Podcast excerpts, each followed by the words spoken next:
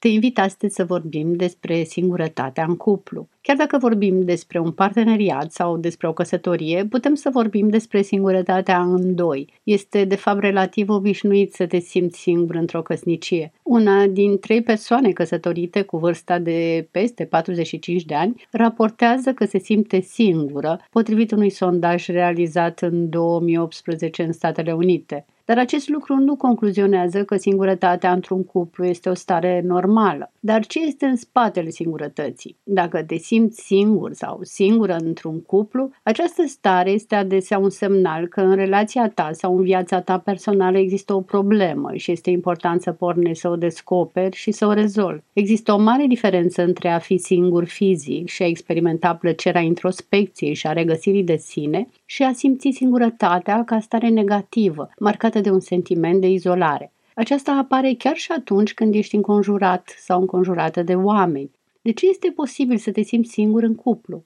Un cuplu este un parteneriat de lungă durată, un angajament asumat între două persoane. Singurătatea apare când hrana emoțională care contribuie la starea ta de bine este din ce în ce mai puțină. Apare o stare psihologică complexă care îți transmite că ceva lipsește din relația ta.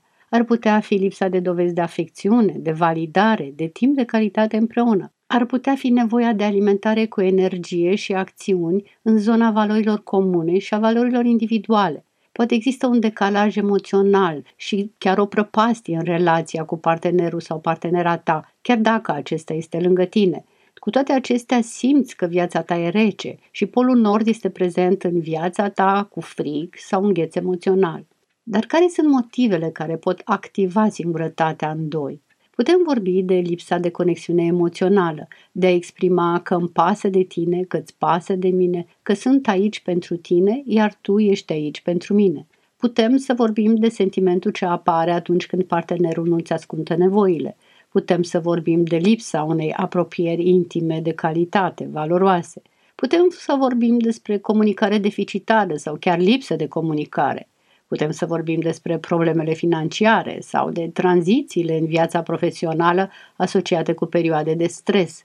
Putem să vorbim de factorii de stres de zi cu zi, și apoi putem vorbi de lipsa de implicare în relație sau altfel spus atenția conștientă față de acest construct relațional și emoțional care este relația. Dar care este mesagerul singurătății în doi? Putem să-i spunem monotonie sau lipsă de comunicare sau izolare emoțională. Această ruptură în conectarea emoțională aduce în cuplu o stare de învechit, de trist. Dar ce trebuie să faci când descoperi singurătatea în cuplul tău? Spune-i partenerului tău cum te simți. Ai curaj și mărturisește. E important să știi că într-un cuplu nivelurile de singurătate ale partenerilor pot fi diferite, ceea ce înseamnă că este de plin posibil ca partenerul tău să nu aibă nicio idee cât de singur sau singură ești tu și să nu împărtășească aceea stare ca și tine.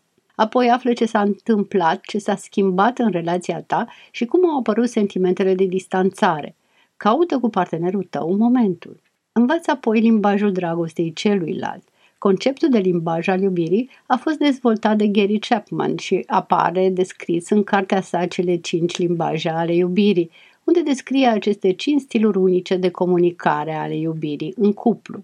Apoi caută suport de specialitate – dacă tu și partenerul, partenera ta vă străduiți să lucrați la această problemă de cuplu sau pur și simplu nu știți de unde să începeți, întâlnirea cu un consilier sau terapeut de cuplu poate fi o modalitate constructivă de a ajunge pe drumul cel bun spre a găsi ceea ce de fapt căutăm în fiecare zi, și anume starea de fericire.